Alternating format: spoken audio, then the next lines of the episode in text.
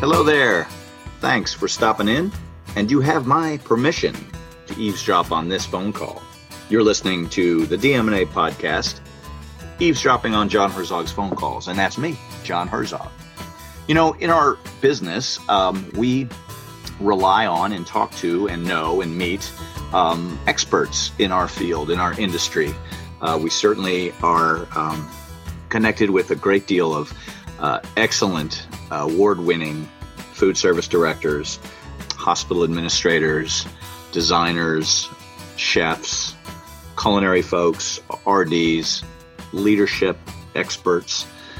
But I'm going to call Patti Dollarhide. She is an expert about being an expert. She's uh, got such a unique background that qualifies her to have um, a wealth of information on such a wide range of top topics, particularly in um, beef, cattle, and sustainability of food from all sides. So I, am eager to talk to Patti. I have never actually met her, but we've shared a certain time at um, conferences, and um, I've communicated with her uh, via social media and have uh, watched her Fish Talks, um, which is an AHF version of TED Talks. Uh, so I'm really, really excited to give Patti Dollarhide a call today, and I hope you'll eavesdrop and join me. Good morning. This is Patti. Hey, Patti. It's John Herzog from DM&A. How are you? I'm great. Thank you. Getting a nice little rain out here this morning. Oh, that's important to you. Are you on your farm currently? I am. I am. I'm looking out the window. That's uh, I'm completely envious. Um, my my father-in-law is a, a, a farm, a second or third generation family farm in Springfield, Kentucky. Raised cattle along with uh, plenty of tobacco and some other things. So um, we we go there on the holidays and sit on the porch and look out at the fields. And there is no place that uh, I would rather be to calm down. Of course, I guess you're not necessarily always calm on your farm, right? you know, it's funny. I came back to the farm after being a food service director and being in food sales and working in uh, academia. And so now I'm back on the farm and it, things have changed a lot in the 40 years. Um, so I'm it's kind of a relearning experience for me. And I would have to agree that it's not always calm. Well, you know, uh, you mentioned some of the things that you've done. Uh, I was looking at your um, LinkedIn page and therefore your resume, and and you know I've heard of of you. I don't believe that I've ever actually met or spoken to you, but I know that our paths have crossed at various conferences and so forth. And your uh, resume, the the breadth of knowledge that you have, particularly focused around our industry, is amazing. You worked for Cargill, you worked for U.S. Foods, you were a director for both a smaller facility and a large facility. You're actually pr- raising the food that we uh, are are consuming and, and purchasing. You were vet tech back in the day. I mean, I don't know what there is missing out of your uh, circle of knowledge that that would not positively impact the a food service director.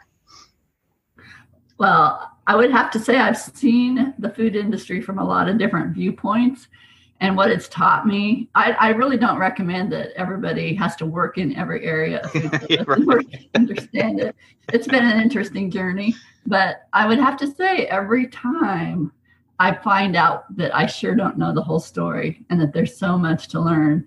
When I came back to the farm, I thought, oh, this will be great. It's coming full circle.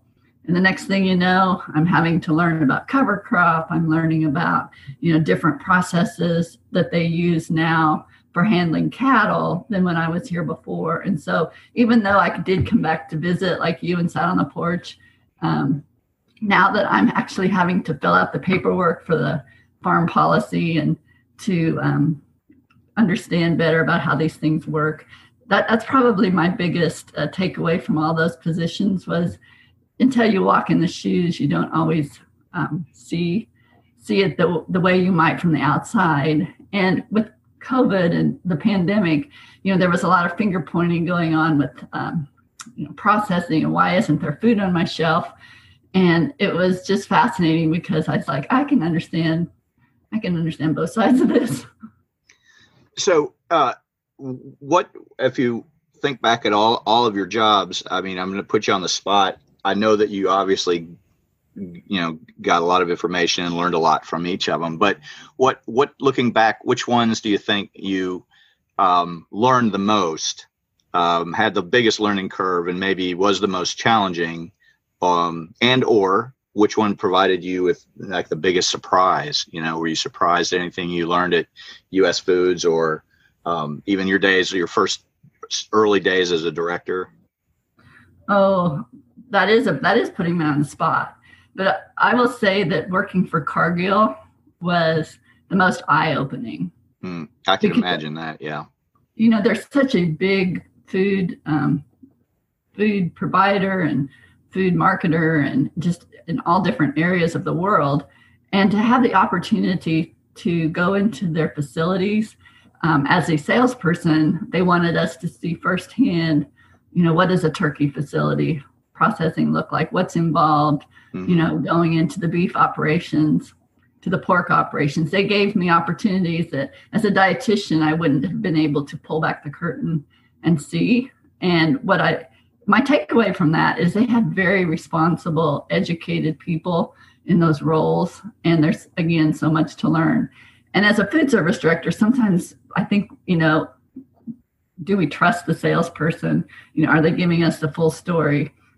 And I think that's one of the things that um, healthcare food service uh, AHF has done such a good job of is they've showed us how we can partner with the industry as opposed to, um, you know, maybe not being as transparent, but understanding that those people have a lot of knowledge and can really help us um, had, was really eye opening. But again, to be able to go to, I, I got to, I got to be trained under Temple Grandin for three days, who is um, an autistic food um, food and agriculture scientist at Colorado State, and you know to have that opportunity was was really good. And so again, I went to Cargill thinking I knew something about food, and after day one, I realized um, there was a lot more. I could appreciate that for sure. There was uh, when I was early um, my, in my director career, um, went to California and uh, visited um, Taylor Farms, one of the big pro- producers of produce. And just being through, you know, driving through the fields, I had never really been to California, mm-hmm. and and to see the operations there. I mean, certainly coming from Kentucky and Illinois, I I knew what a farm was and I understood it, but until you really see the mass production of you know really quality produce, um, it, it, and and how it, you know, they the care that they take and uh, some of their challenges. And, and, then the flavor of you know eating a strawberry right out of the ground you know and and side by side with the guys you know hand picking the cabbage and and so forth. They, it really did. I, I came back with a complete different different view of you know our produce cooler. So mm-hmm. yeah that is i can definitely understand how that that might have um, added to your well did it, so i guess did that fuel your fire do you think to to go ahead and and buy your um your dad's farm oh Lord, I, I, think you you know farming is an, an um, occupation that it doesn't always make a lot of financial sense. Yeah, but there's always this kind of this tug of you know owning a piece of property and and being part of something, and so probably for me, what what sealed the the deal was my brother went back to home to farm after he went to college. And um, so i had somebody that would help me with this and to be my farmer and I wanted to support the family. So yeah, that's probably how it all ended up. And I will I will have to admit it's been harder coming back home than I thought it would be. Uh, there's a lot of stress. There's a lot of things going on in agriculture right now. Um, so, but well, I'm still glad I did it. Good, good. Yeah. Well, I, I was like I said, I was watching your um, your t- fish talk that is the AHF version of kind of a TED Talk things that we do. Uh, the AHF does at their conference, and uh, it, it, was fantastic um, seeing the pictures, your slides of the farm, and your story um, was really. Uh, I thoroughly enjoyed it, and uh, I, I, think I would recommend anyone that's interested in what a farm, a sustainable farm. Um, it, looks like now to go on uh, YouTube and check that out for sure. Um, but but you you know you mentioned working with the directors and understanding where their food comes from. I mean, what what are some things that food service directors today, you know, can do uh, to perpetuate um, more locally sourced or sustainable products, or um, eh, just better, fresher, uh, nutritious food in general? I'm, I mean, we're asked to do so much and to know so much as a director. Um, what what are some of the things you think that that we all as directors should be looking at?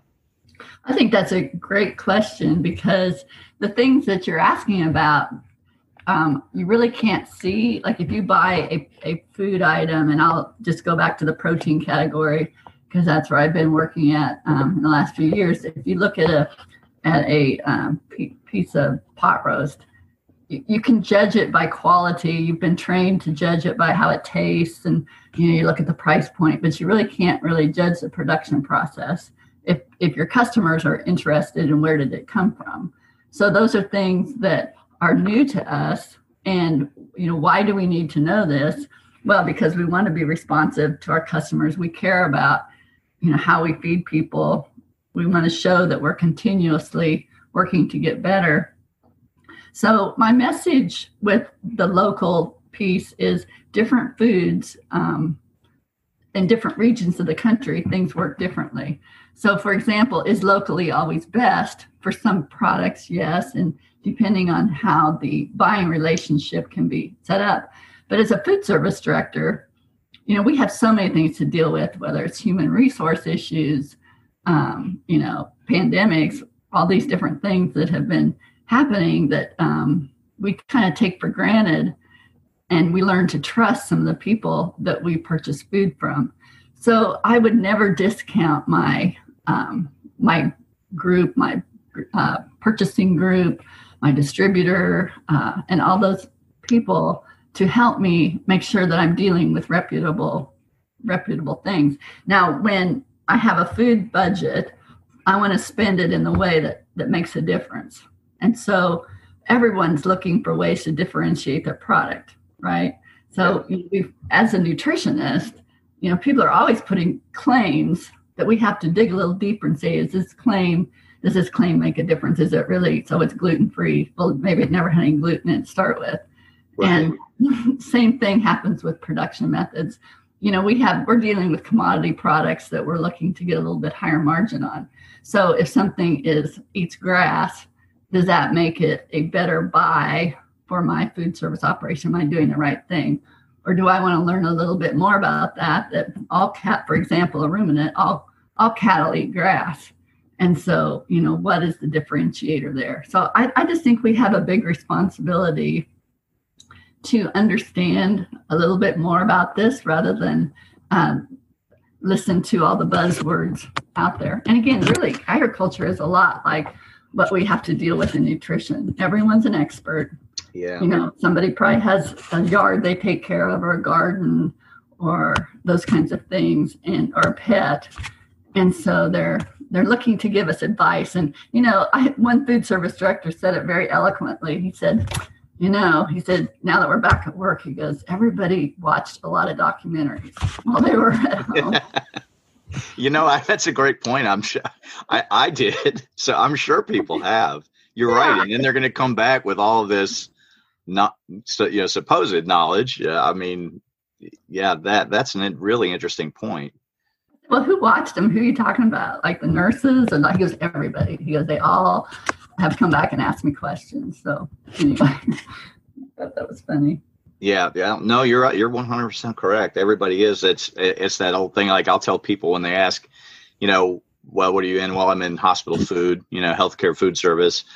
And um, of course, there's still, even though there's been amazing um, mm. improvements all across the board, and you know we see it all the time in our line of work. Even even the places now that we're going to help are already leaps and bounds, you know, from where where it used to be.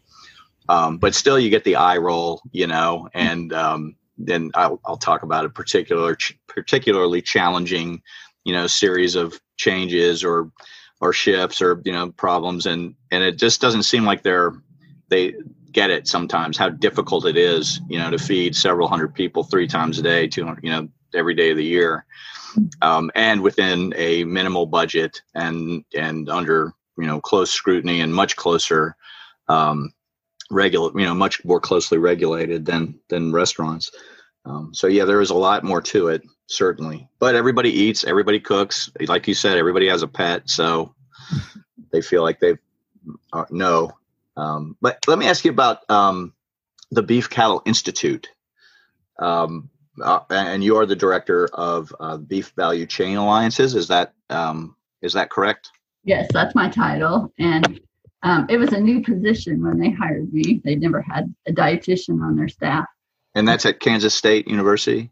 Yes, Kansas State. Um, it's a um, it's a land grant university, one of the first in the country, and very ag related. Um, this this institute is really a combination of uh, the uh, animal science department in the veterinary school and they wanted they do a lot of work for producers. Their target audience is really producers and veterinarians.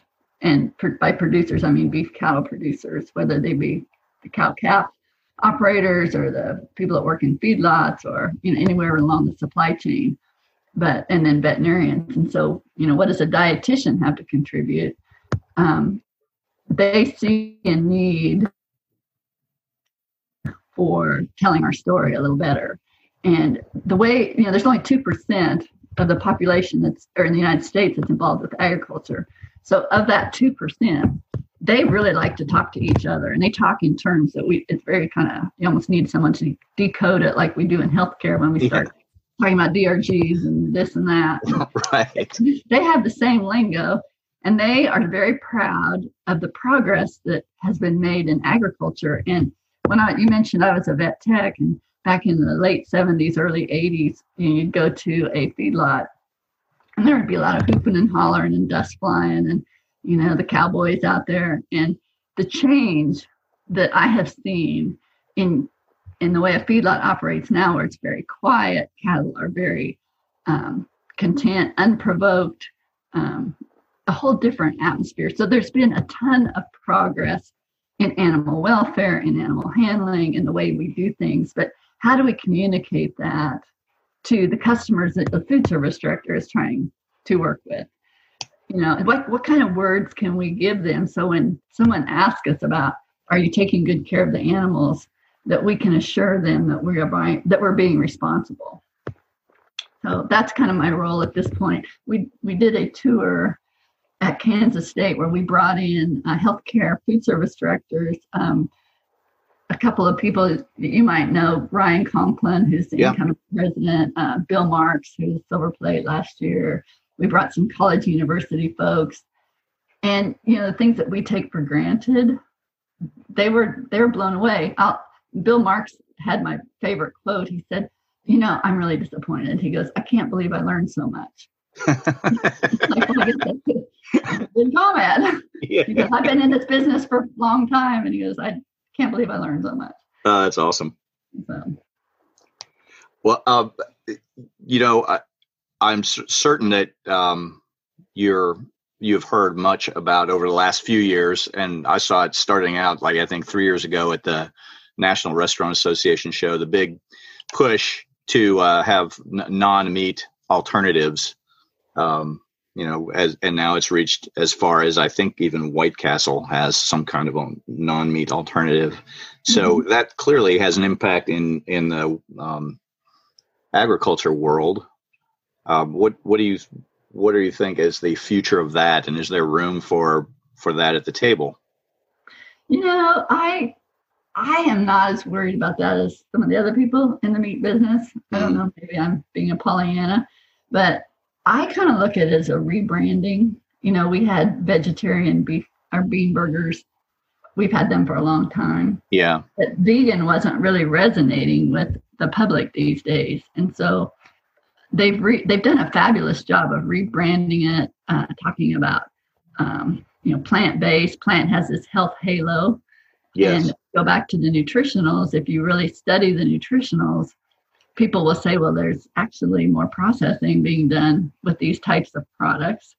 Is there room for both? I, I would say yes. You know, I kind of embrace it because I've been trying to get people to eat more plants, more fruits and vegetables my whole career. Yeah. I haven't done a very good job of it. If you look at the the um, the data on what people eat in the United States, we still only eat 10% of the, you know, the fruit and vegetables that we're supposed to eat. Um, so, and there's going to be more people in the world as we make, as we look at the entire system, global system, there's a huge protein needs in the world. Now, there's a lot of marketing dollars being put behind these products.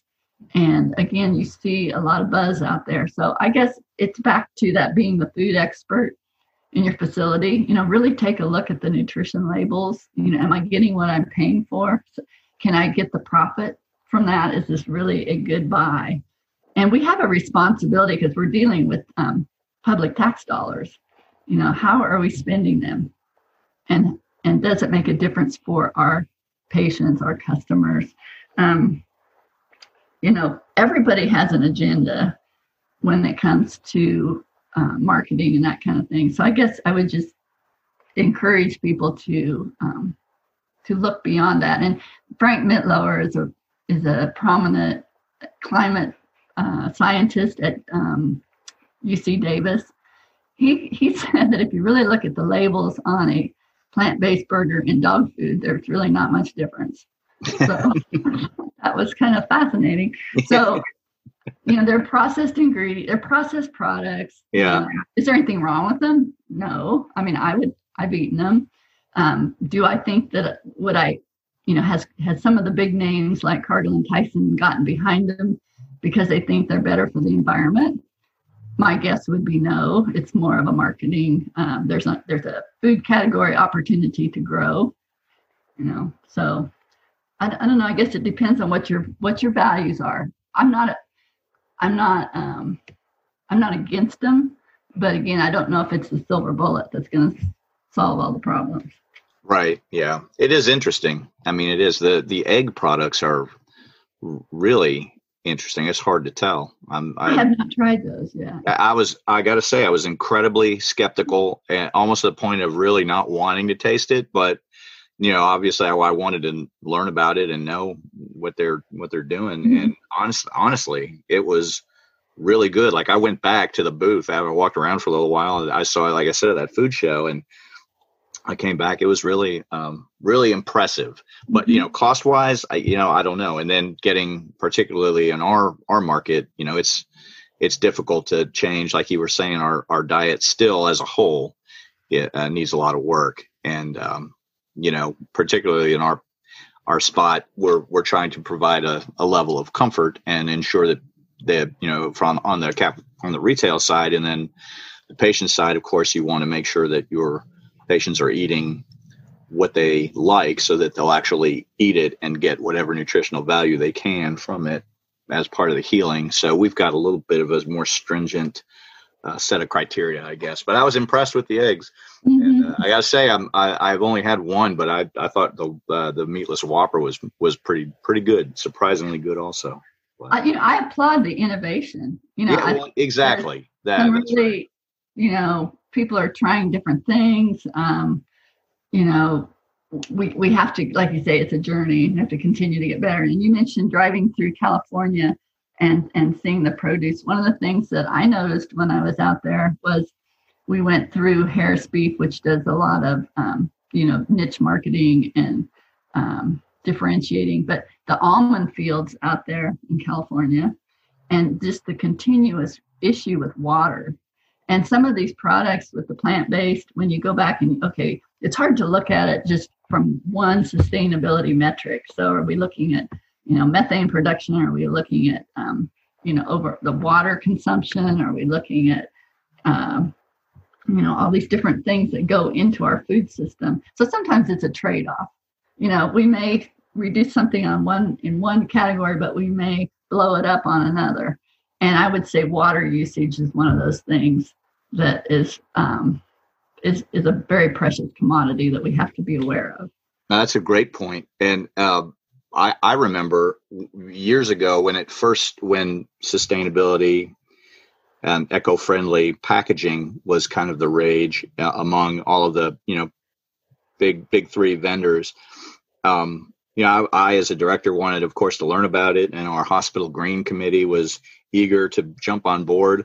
Um, but then if you really look, start start looking at it, I mean, of course, the cost was literally at that time like three times for mm-hmm. you know the cost of weir when you're using styrofoam, but or plastic. But as as it I progressed and looked at the research, it really turned out there were several reports that showed that the absolute at that time most, which was be maybe the early 2000s, the most um, eco-friendly purchase you could make is a plain white styrofoam cup because there was uh, the the energy used to produce it was so much smaller than the energy used to produce all of the new items with you know dyes and mm-hmm. colors for logos and multiple steps in the in the process in processing so you know that's not very um, a very romantic uh, report but but it, and and it certainly didn't sell the case because you don't feel very good, uh, you know, holding a styrofoam cup as opposed to a 100% compostable cup, even though you may not be able to compost that cup because your, you know, county dump does not have that kind of facility. So it's basically like throwing the same thing away. Anyways, I digress, but I get your point entirely um, that we should, and that just kind of ec- know about the products we're buying, and that just kind of echoes your sentiment that, you know, the directors were asked to know so much. Um, it's nice to know that there are resources out there like yourself and the uh, Beef Cattle Institute and certainly the AHF where where folks can go to get some uh, more insight and information on on some of the decisions they're going to have to make. I love your story about the styrofoam cup because you're able to tell that story then to your customers. So then we kind of help remove that guilt, right? Right, that's right. And it, I mean, it's I, I wouldn't be a fan. Like if it was my restaurant, I'd probably you know succumb and go ahead and get the other kinds. But I think at the time we I was able to convince them to stick with that. Um, I mean, it's a financial impact, uh, obviously. You know, and every hospital, current specifically now, I mean, they're going to be scrambling for dollars. I would imagine. Yes. Well, I, Patti, I, I, we could talk. I could talk to you for another thirty minutes, an hour, two hours, multiple times. You've got so much information and and such an interesting uh, path um, that's that's led you to a really cool place. Um, and and I didn't even ask you about your time as a president of the AHF. So it sounds like I'm going to have to uh, give you another call if you. Hey, that'd be just fine. I'm here. Right.